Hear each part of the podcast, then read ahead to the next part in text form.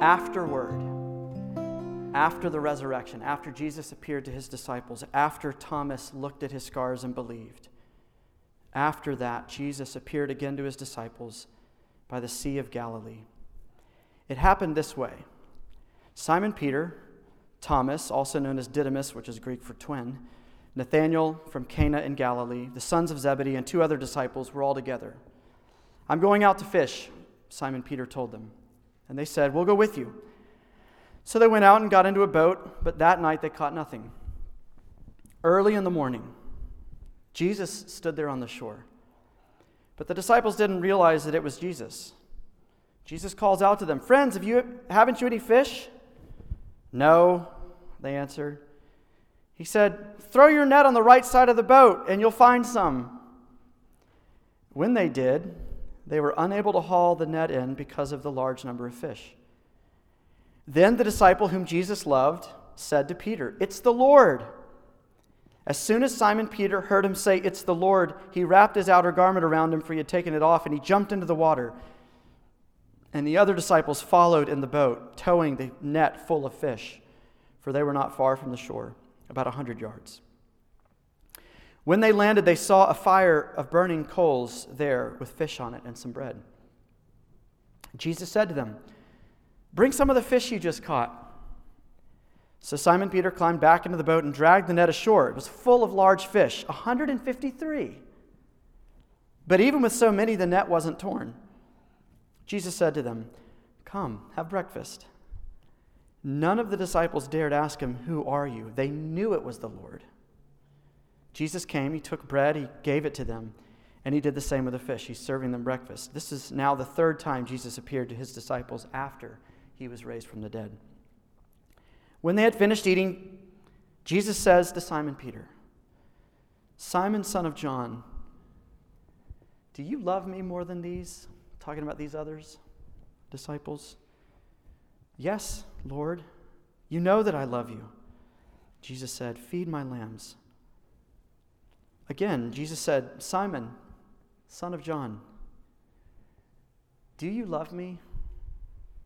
And he answered, Yes, Lord, you know that I love you. Jesus said, Take care of my sheep. The third time he said to him, Simon, son of John, do you love me? Peter was hurt because Jesus asked him a third time, Do you love me? He said, Lord, you know all things. You know that I love you. Very truly I tell you, when you were younger, you dressed yourself and went where you wanted, but when you're an old, when you are old, you'll stretch out your hands, and someone else will dress you and lead you where you do not want to go. Jesus said this to indicate what the kind of death by which Peter would glorify God. And then he said to him, Follow me. Peter turned and saw that the disciple whom Jesus loved was following them. This was the one who had leaned back against Jesus at the supper and had said, Lord, who is it that's going to betray you? This is, by the way, John who's writing this. When Peter saw John, he asked, Lord, what about him? What's going to happen to him? Jesus answered, If I want him to remain alive until I return, what is that to you? You must follow me. Because of this, the rumor spread among the believers that this disciple would not die, but Jesus didn't say that he wouldn't die. He only said, If I want him to remain alive until I return, what's that to you? This is the disciple who testifies to these things and who wrote them down. We know that his testimony is true. And then the last verse of the gospel Jesus did many other things as well. If every one of them were written down, I suppose that the whole world would not have room for the books that would be written. Let's ask Jesus to help us, and we'll dive into this. Jesus, every week our need is the same. We need to see you for our faith to be nourished, for it to grow. It's like a solar panel with the sun. We've got to, we've got to sit under the sun. Our souls have got to get exposure to you. Our eyes have got to be able to see you. Our hearts have got to be able to, um, to, to, to lean into you. You're alive. You're so powerful. You're so good. So we ask you again, we come back week after week and we say, Would you help again? Would you please help tonight? Help me, help my friends. Let us see you as you are. Help us to understand what's next. We pray it in your name. Amen.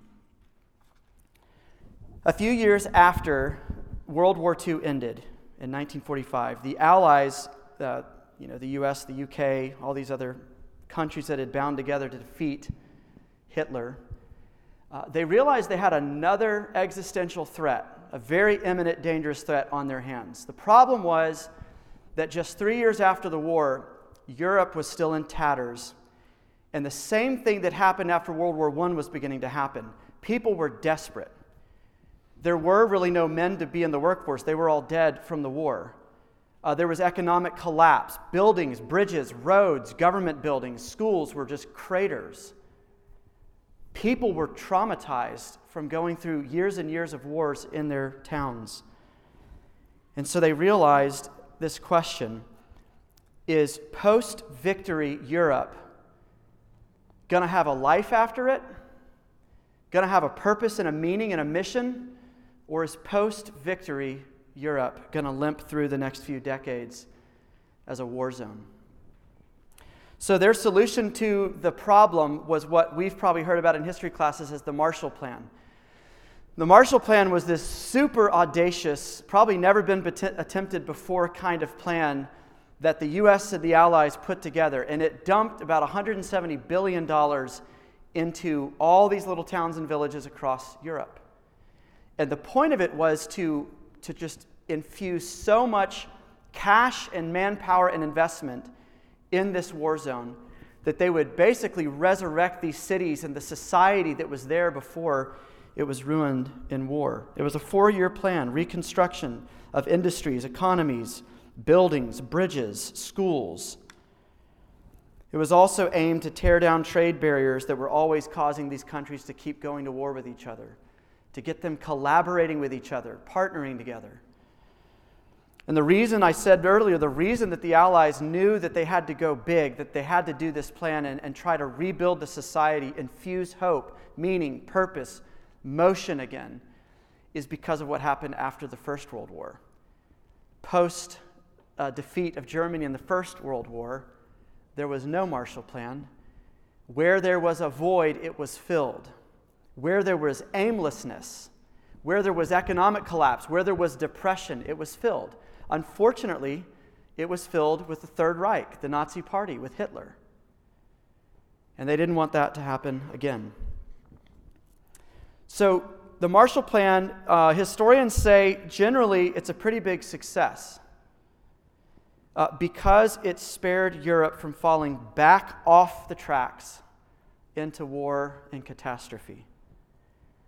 It was designed to give people a way forward after victory, which you wouldn't think you'd need, right? You think that we won the war. Awesome. And then about a week later, you're like, what's next? What do we do now? It's great that the Third Reich, that the Nazi Party isn't torturing and, and, and terrorizing our village, but we have nothing. What now? And that's why I bring up the story tonight. I want to press home the question after last week what now? What's next? Christian, for you, what's next after victory? After Jesus has liberated you from the devil and you're a free woman, a free man, you can say no, you can fight back, you can expect to change. We're not talking about perfection here. We're not talking about beating all your struggles. We're talking about taking baby steps forward because you're alive. What's next after winning. Paul sets the stage really well in Colossians 2, just these two verses in, in verses 13 and 14. He says this, just kind of summarizing everything we just said. And you, Christian, who were dead in your trespasses and in the uncircumcision of your flesh, God made alive together with Jesus, having forgiven you all your trespasses by canceling the record of debt that stood against you with its legal demands he set this aside, nailing it to the cross. He disarmed, Jesus on the cross disarmed the rulers and authorities, and he put them to open shame by triumphing over them and himself.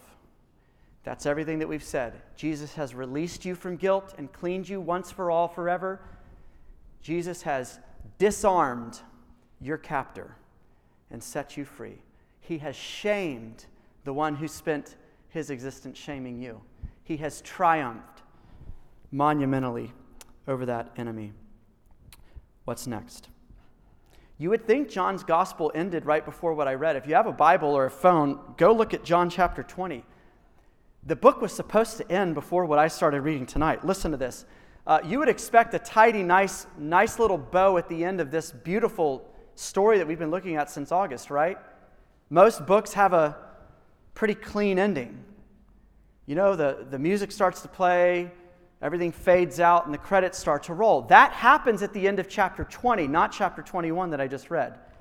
It's this beautiful scene, the climactic moment where doubting Thomas uh, finally professes belief in Jesus as Jesus so tenderly accommodates himself to Thomas's doubts. And he says, Would it help to see, Thomas? Would it help to touch? And Thomas says something that nobody else in this story has said yet My Lord and my God. And right after that, John writes this in verse 30. Now, Jesus did many other things in the presence of his disciples, which are not written about in this book. But these things that I've written are so that you may believe that Jesus is the Christ, the Son of God, and that by believing you may have life in his name. What a great ending, right? Doesn't it sound like an ending? Um, and then you think after the fade out, a whole nother chapter comes on. A whole nother like 30 minutes of the movie comes on. John adds this last chapter, and oh, yes, John wrote it. It fits with everything else that he wrote. Here's the point after the resurrection of Jesus, there's not a period, there's a comma. Better yet, it's not a happy ending after Jesus is raised from the dead. There's another chapter, a whole nother chapter, not an ending. What's next? After you've been raised to new life in Jesus, you've put your faith in Him, you've professed faith, you believe you're a Christian, you have life in Him now. It's not the end of a story. Do you spend your life functionally as a Christian thinking, I didn't know there was a chapter 21? I thought the Christian life was just looking back to Jesus and what he did on the cross and being thankful for that. Fighting my sin, what we said last week, I can throw some punches back, I can step away now, be a part of what God's doing in the world now, I can work on loving my neighbor. Um, is that the Christian life for you? It's always looking back just thinking, I'm just supposed to be perpetually grateful. We are, we should be, we get to be, but is that all? Or did you get the memo that there's another chapter? That it wasn't a happy ending after the resurrection, it was a new chapter. And that's what I read to you just a few minutes ago. John adds one last consequential chapter, and that's where he answers the question what's next? This is where John shows you what's next. And it's not like a bunch of bullet points about the Marshall Plan. Here's what's next. First, there's this policy and this thing and this promise for you and everything else. It's more like John says, let's go walk through Paris in 1952. Four years after the Marshall Plan has brought Europe back to life, and cafes are setting up shop, and coffee cups are clinking around, and people are riding bikes down the street, and business is humming again. John's going to show you what's next, not tell you. And that's what lies ahead. So, what do we see in this new beginning as we walk through these streets of a resurrected person, a resurrected humanity, a resurrected world that Jesus has brought about? What do you see? Briefly, and these will be kind of the headings for this little conversation we'll have for the rest of the evening. What is next? A new beginning. What does it mean? Supernatural fruitfulness, humbling restoration shared responsibility. Fruitfulness, restoration, and responsibility. What do we mean by supernatural fruitfulness? Well, this is like what most of the chapter is about. Uh, it, John comes right out of the gates in this story talking about fruitfulness, fruitfulness, fruitfulness. Let me set up the scene. By this point, we know the disciples have seen or been with or heard about the resurrected Jesus now three times. The first time is what Nathan preached about last fall. It's on the podcast. Uh, the, the morning of the resurrection, Mary goes to the tomb expecting to find what every human being who's ever gone to a graveyard expects to find their loved one buried. But she finds nobody there. she encounters Jesus. She goes back and tells the disciples, The Lord is missing, and then the Lord is alive. Uh, sometime later, Jesus goes and meets the disciples behind locked doors as they're still cowering from the authorities in Jerusalem that they think are going to get them next. Jesus says, My peace be with you. And he talks to Thomas and restores him. This is the third time now that Jesus has been with or appeared to the disciples. Jesus told him the last time he was with them, Go back to the Galilee, which is the region they all were from, his hometown. Go back and I'll meet you there. They obeyed, and that's why we find them in Galilee. John says, because Jesus made it important, there's a strate- there's something very purposeful and important about how Jesus chose to appear to his disciples. Put yourself in, in that scene. Some of you were there a year and a half ago as we stood at this very spot on the edge of the Galilee right by Capernaum. But imagine the scene if you haven't this big old lake with mountains on either side of it. You hear the water lapping up. Um, and there's a miraculous catch of fish that you're towing into the shore. Uh, and you realize it's Jesus who's just accomplished this miracle. And Jesus is obviously making the connection with these disciples that you're fisher of men. Jesus has brought his disciples back to where it all began. Probably this very spot is where it all began. You remember the accounts of Jesus calling his initial disciples? Put down your nets, come and follow me. He says, I'll make you fisher of, fishers of men in Luke 5 when there's a, a huge catch of fish. And Jesus says, Do you want to do this with people? And now he's gone back to where it all began, the epicenter of his ministry, three years prior with these very men. And he's bringing everything full circle now. Strategically, Jesus arrives just after a really frustrating failure. Doesn't Jesus often arrive on the scene in your life just after a really frustrating failure? His arrival time is strategic, it's perfectly timed. And it is for his disciples on this particular morning as well. Why? So that they, so that we can do the compare and the contrast of life on my terms, of life in my strength, life in his strength. So after this night of frustrating failure, a stranger shows up on the shore and it's just it's not even sunrise it's just when the light kind of glows in the morning. And these professional commercial lifetime fishermen who all grew up in this town on this lake who know it like the back of their hands have a stranger from the shore yell hey are the fish biting? And they're probably surprised anybody else is awake. No. And again professional fishermen random stranger and they're like just leave. Like, yeah, no, they're not biting. They were annoyed because they hadn't gotten anything that night. And that was a pretty uncommon thing on the Sea of Galilee. Um, when we were there, the guide was telling us the Sea of Galilee's source of water for it is these freshwater springs. When the desert heat has heated up the Sea of Galilee all during the day, the water gets warmer, the oxygen levels go down when water gets warmer. These freshwater springs, just freezing cold water pouring into the Sea of Galilee, all the fish kind of congregate around those inlets at night. Fishing was easy on the Sea of Galilee. You just went to one of those inlets, you put nets down, and you caught fish. And here's all these fishermen, and they didn't catch a single thing that night. And this stranger makes a recommendation. Don't professionals love getting recommendations from amateurs? Isn't it the best? It's like, you know, you're just up to here in organic chemistry and you tell your mom or your dad, I got a D on the test, and your mom or your dad offers that super awesome piece of advice. Well, have you thought about studying? You're like, oh, thanks, mom. That's, that was the problem. Next time, I'll read the book beforehand. It's insulting, the recommendation. Just throw your net down to the right side of the boat. I'm flabbergasted that they did it. I don't know why they did it, honestly. If I was on the boat, I'd be like, who's this stooge? Like, just ignore him and it'll go away. But maybe to humor him, maybe to be like, okay, they throw the net over and they feel the first wiggle of the night as they start seeing water clap up above that net as tons of fish are caught up in it. It's an interesting thing to take away from this simple trust in Jesus' request.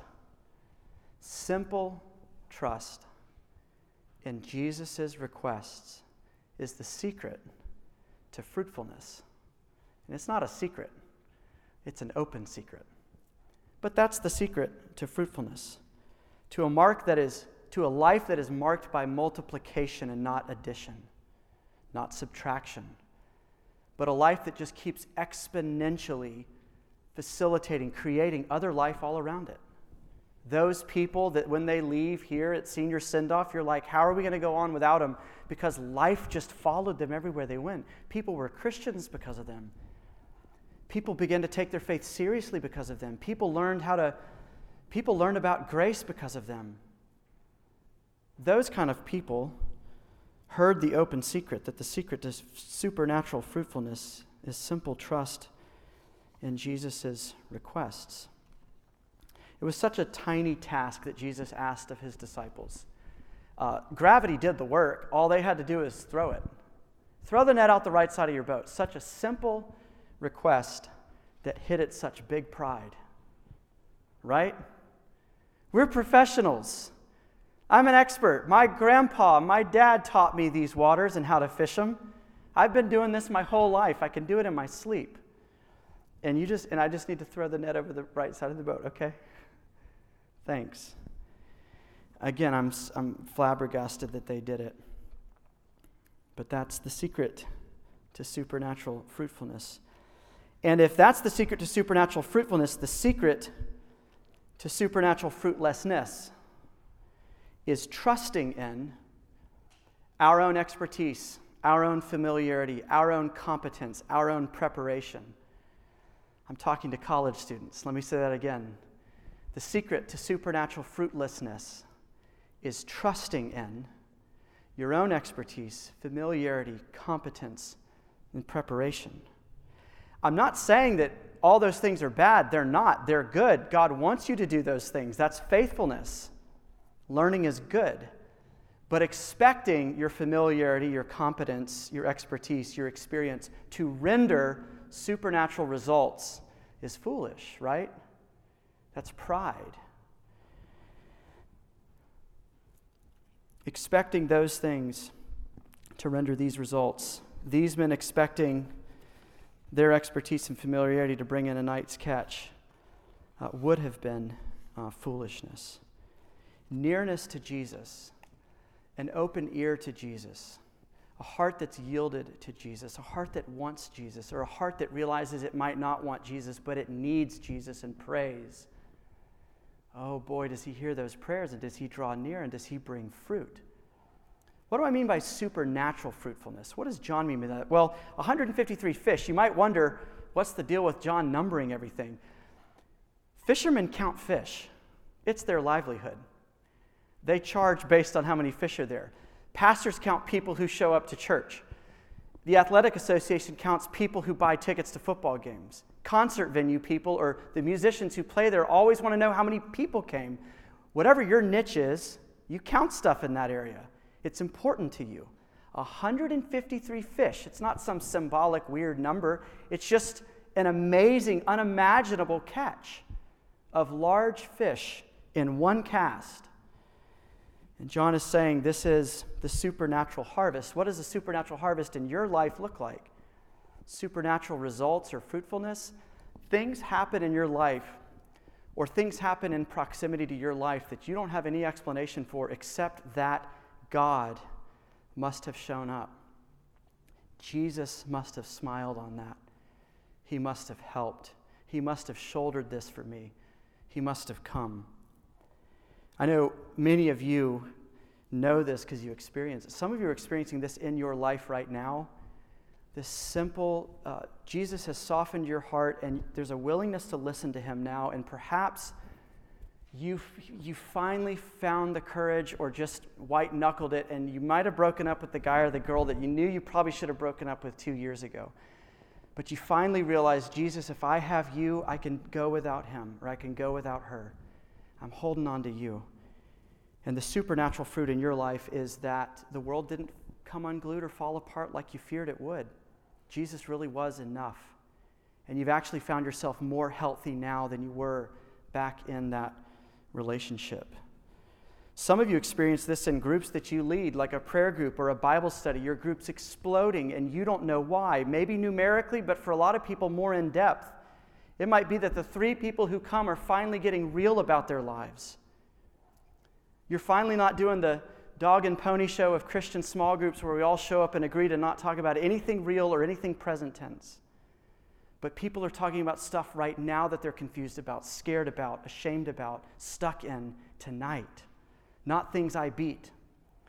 And your, your group is it's springtime in your group. Blossoms are coming out, life is coming out. Or people are inviting friends, you've got to hear this. You, hey, dude, on the end of the hall, you've got to come with me to hear this stuff. Supernatural fruitfulness, not because somebody read a book about how to ask better questions in a small group, not because someone mastered communication techniques, but probably because someone in weakness believed Jesus when he said, Weakness? Oh, I can work with that. It's my favorite thing to work with. And you stepped into a little bit of a scary place, and maybe you shared your weakness, you shared your present sin. And within three weeks, everybody else felt safe to come out into the light. And now you're cooking. Now that group is transforming lives. And you don't know why except that God showed up. Uh, Nathan was telling me about Nicole's walk in the neighborhood. Nicole, sorry, you didn't know I was going to say this. Wherever you are, there you are. Walking down her neighborhood, meets one of her neighbors. Uh, I guess invites her to church or Christianity Explored at your church, and she comes and texted y'all a few days ago that she's a Christian now. I don't know if Nicole's an expert in Buddhism or world religions. You might know a little bit about them, but you're shaking your head. You're not a PhD in it. It was probably a sense in Nicole that she believes Jesus when he says, the harvest is plentiful, it's the workers that are scarce. Christians who believe that there is a supply problem in the kingdom of God, not a demand problem. The world is not short of people who want Jesus. The world is short of people who will talk about Jesus. The harvest is a bumper crop. It's the workers that are so few. And so she gets to know this neighbor and invites her. And guess what? I guess they're a little surprised, but I guess they're also not at all surprised because this is what God does all the time supernatural fruitfulness. And we can't explain it because of our programs or our planning. I have a fear about RUF. You want to know what it is? UGA is a kind of place in this cultural moment, we're in the South, where you can just do a lot of cool programs, have great worship, have some systems up and running, and hundreds of people will come. And it means absolutely nothing about whether the Spirit of Jesus is showing up in that place and working or not.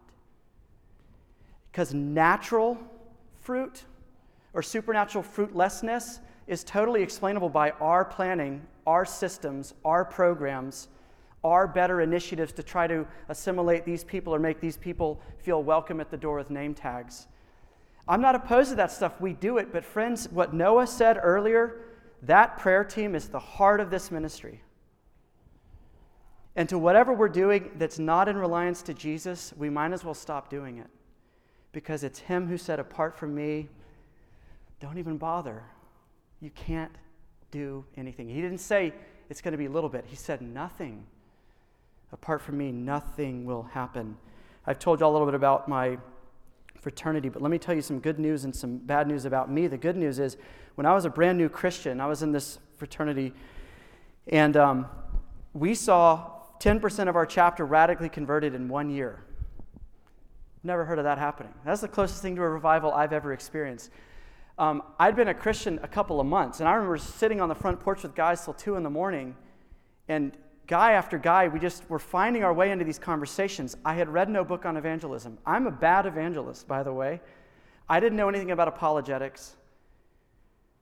I, would just, I had experienced Jesus' resurrection power in my life so much I could not talk about it. And guess what? It wasn't just because of me. There was a lot of guys. Dominoes started falling.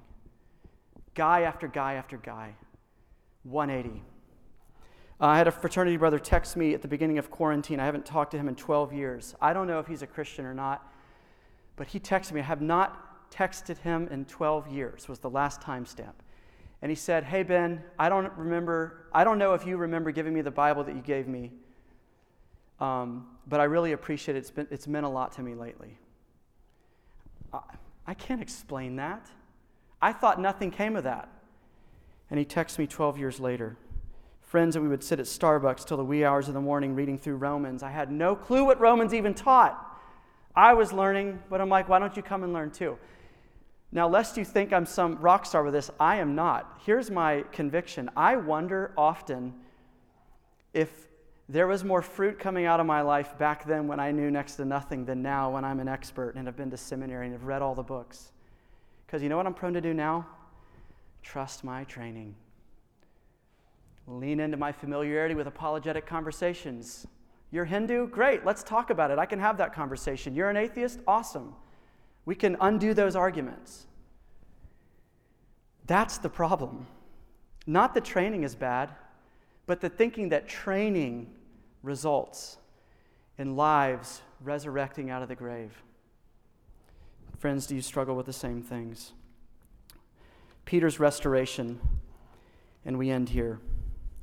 We saw that uh, the simple secret to supernatural fruitfulness is simply listening to Jesus' requests. Well, what do we do when we're people like us and you're wondering, well, Ben, that's the problem. I don't have much to show for my life. Well, welcome to the club. I cannot imagine what life was like for Peter, the rock that the church was going to be built on. He was the one, the leader, the one that Jesus had handed the baton to. And not once, not twice, but three times, repudiates even knowing Jesus. Throws him under the bus, backs over him, drives over him, backs over him again. Peter still knew Jesus. Peter loved Jesus. That day when he sees him, he just instinctively jumps into the lake and starts swimming after him. When he gets to the shore, at some point he would have smelled something that triggers him and sends him back a few days prior. There's only two places in all the Gospels where this language of a charcoal fire appears. The previous time it appears, it's the fire that Peter is warming himself by when the little girl comes and says, Didn't you know Jesus? It's the only two times that kind of fire is ever described in the Gospels. And here it is again. And what a, what a distinct smell. You know game day just like me charcoal. Peter reaches the shore and he smells charcoal burning. And I don't know what he felt, but I think it was one of those moments where your stomach drops out from under you. And that exhilaration probably just evaporated into, I don't know what shame, regret, wondering what is he going to say because as of yet he hadn't talked to me. Jesus makes him breakfast. He has breakfast with this little band of doubters and deniers, and he's so kind to them. They're not talking much, but Jesus shifts the conversation at the end. He says, Peter, son of John, or he says, Simon, son of John. Simon, son of John, Simon, son of John. And Peter's, uh, Jesus is no longer using the name he usually used for Peter, which was Peter or Simon Peter, which means rock, steady one, foundation. Jesus is, Jesus is calling Peter by his boyhood name, Simon, John's little boy. Jesus is signaling to Peter Peter, you're weak. You, you mistakenly thought when I called you the rock that you were a rock. My work in your life is the rock. My grace given to you and empowering you, that's the granite, Peter. You weren't the granite. And Jesus has a really uncomfortable conversation as he restores Peter, as he does with all of his disciples. Jesus wants to talk to you and me about what we've done and about what we've not done, not to punish you, but to help you grow, to help rehabilitate you, to help us move forward. Jesus is so patient. Three times making sure that Peter, Peter, the lights come on, his eyes open, his heart softens. Jesus didn't ask him, Are you ever going to do it again? Do you promise? That's not what he asked did he pull out a piece of paper and he said, Sign here now so I can trust you. I'm not, I'm not doing the verbal commitment again. Put it in writing, Peter, that you're never going to throw me under the bus again and deny me like you did. Jesus doesn't say that. Jesus doesn't say, Promise me that that's the last time. Jesus simply asks, Do you love me? Peter knew that he loved Jesus because he knew he needed Jesus. Jesus asks you, not do you pinky swear promise that you're not going to do it again? Jesus knows you're going to do it again. Jesus can separate resurrection from rehabilitation. He has resurrected you, He is rehabbing you. He knows we're going to fall again. He simply asks you, Do you love me? And if you say yes, He sends us out in mission to one another and He says, Well, then serve. Take responsibility for the ones that I love, my sheep. Care for them. Get to know the people on your row. Maybe you sign up for circles next time or your church's small group or an RUF small group because you need people to love and care for and serve. You, because Jesus calls you to take responsibility for your friends' lives, to pray for them, advocate them, and shoulder their burdens. Friends, Jesus fully restores Peter. Three denials and three affirmations. He is clean, he is not disqualified, he is requalified, and he is sent out in mission. There is not a single person in this room who is in Jesus and is too dirty to be used by God, too weak, too ignorant of theology, too socially awkward to be used by God in Athens, Georgia during your college years to bring supernatural fruit to your friend group, your classmates, your hall, your house. Jesus has defeated death. He can defeat doubt. Let's pray. Jesus, our great hope as we look at this post Christian, secular, pluralist world that just doesn't want to have much to do with you anymore, our great hope is that if you can defeat the devil, death, and the grave, this little cultural moment is no match for you. This moment that will fade and give way to a new cultural moment, it's nothing for you. We're afraid to talk to our friends, Jesus. I am, and they are, because of this thing that we're in. It's just not popular to talk about you. Uh, you sent your church into a world that knew nothing about you, that knew nothing about the church, nothing about the gospel, and the church exploded in growth. Would you help us trust you, hold to you, believe you? And thank you for since August feeding us out of John's gospel. We're so grateful to you for that.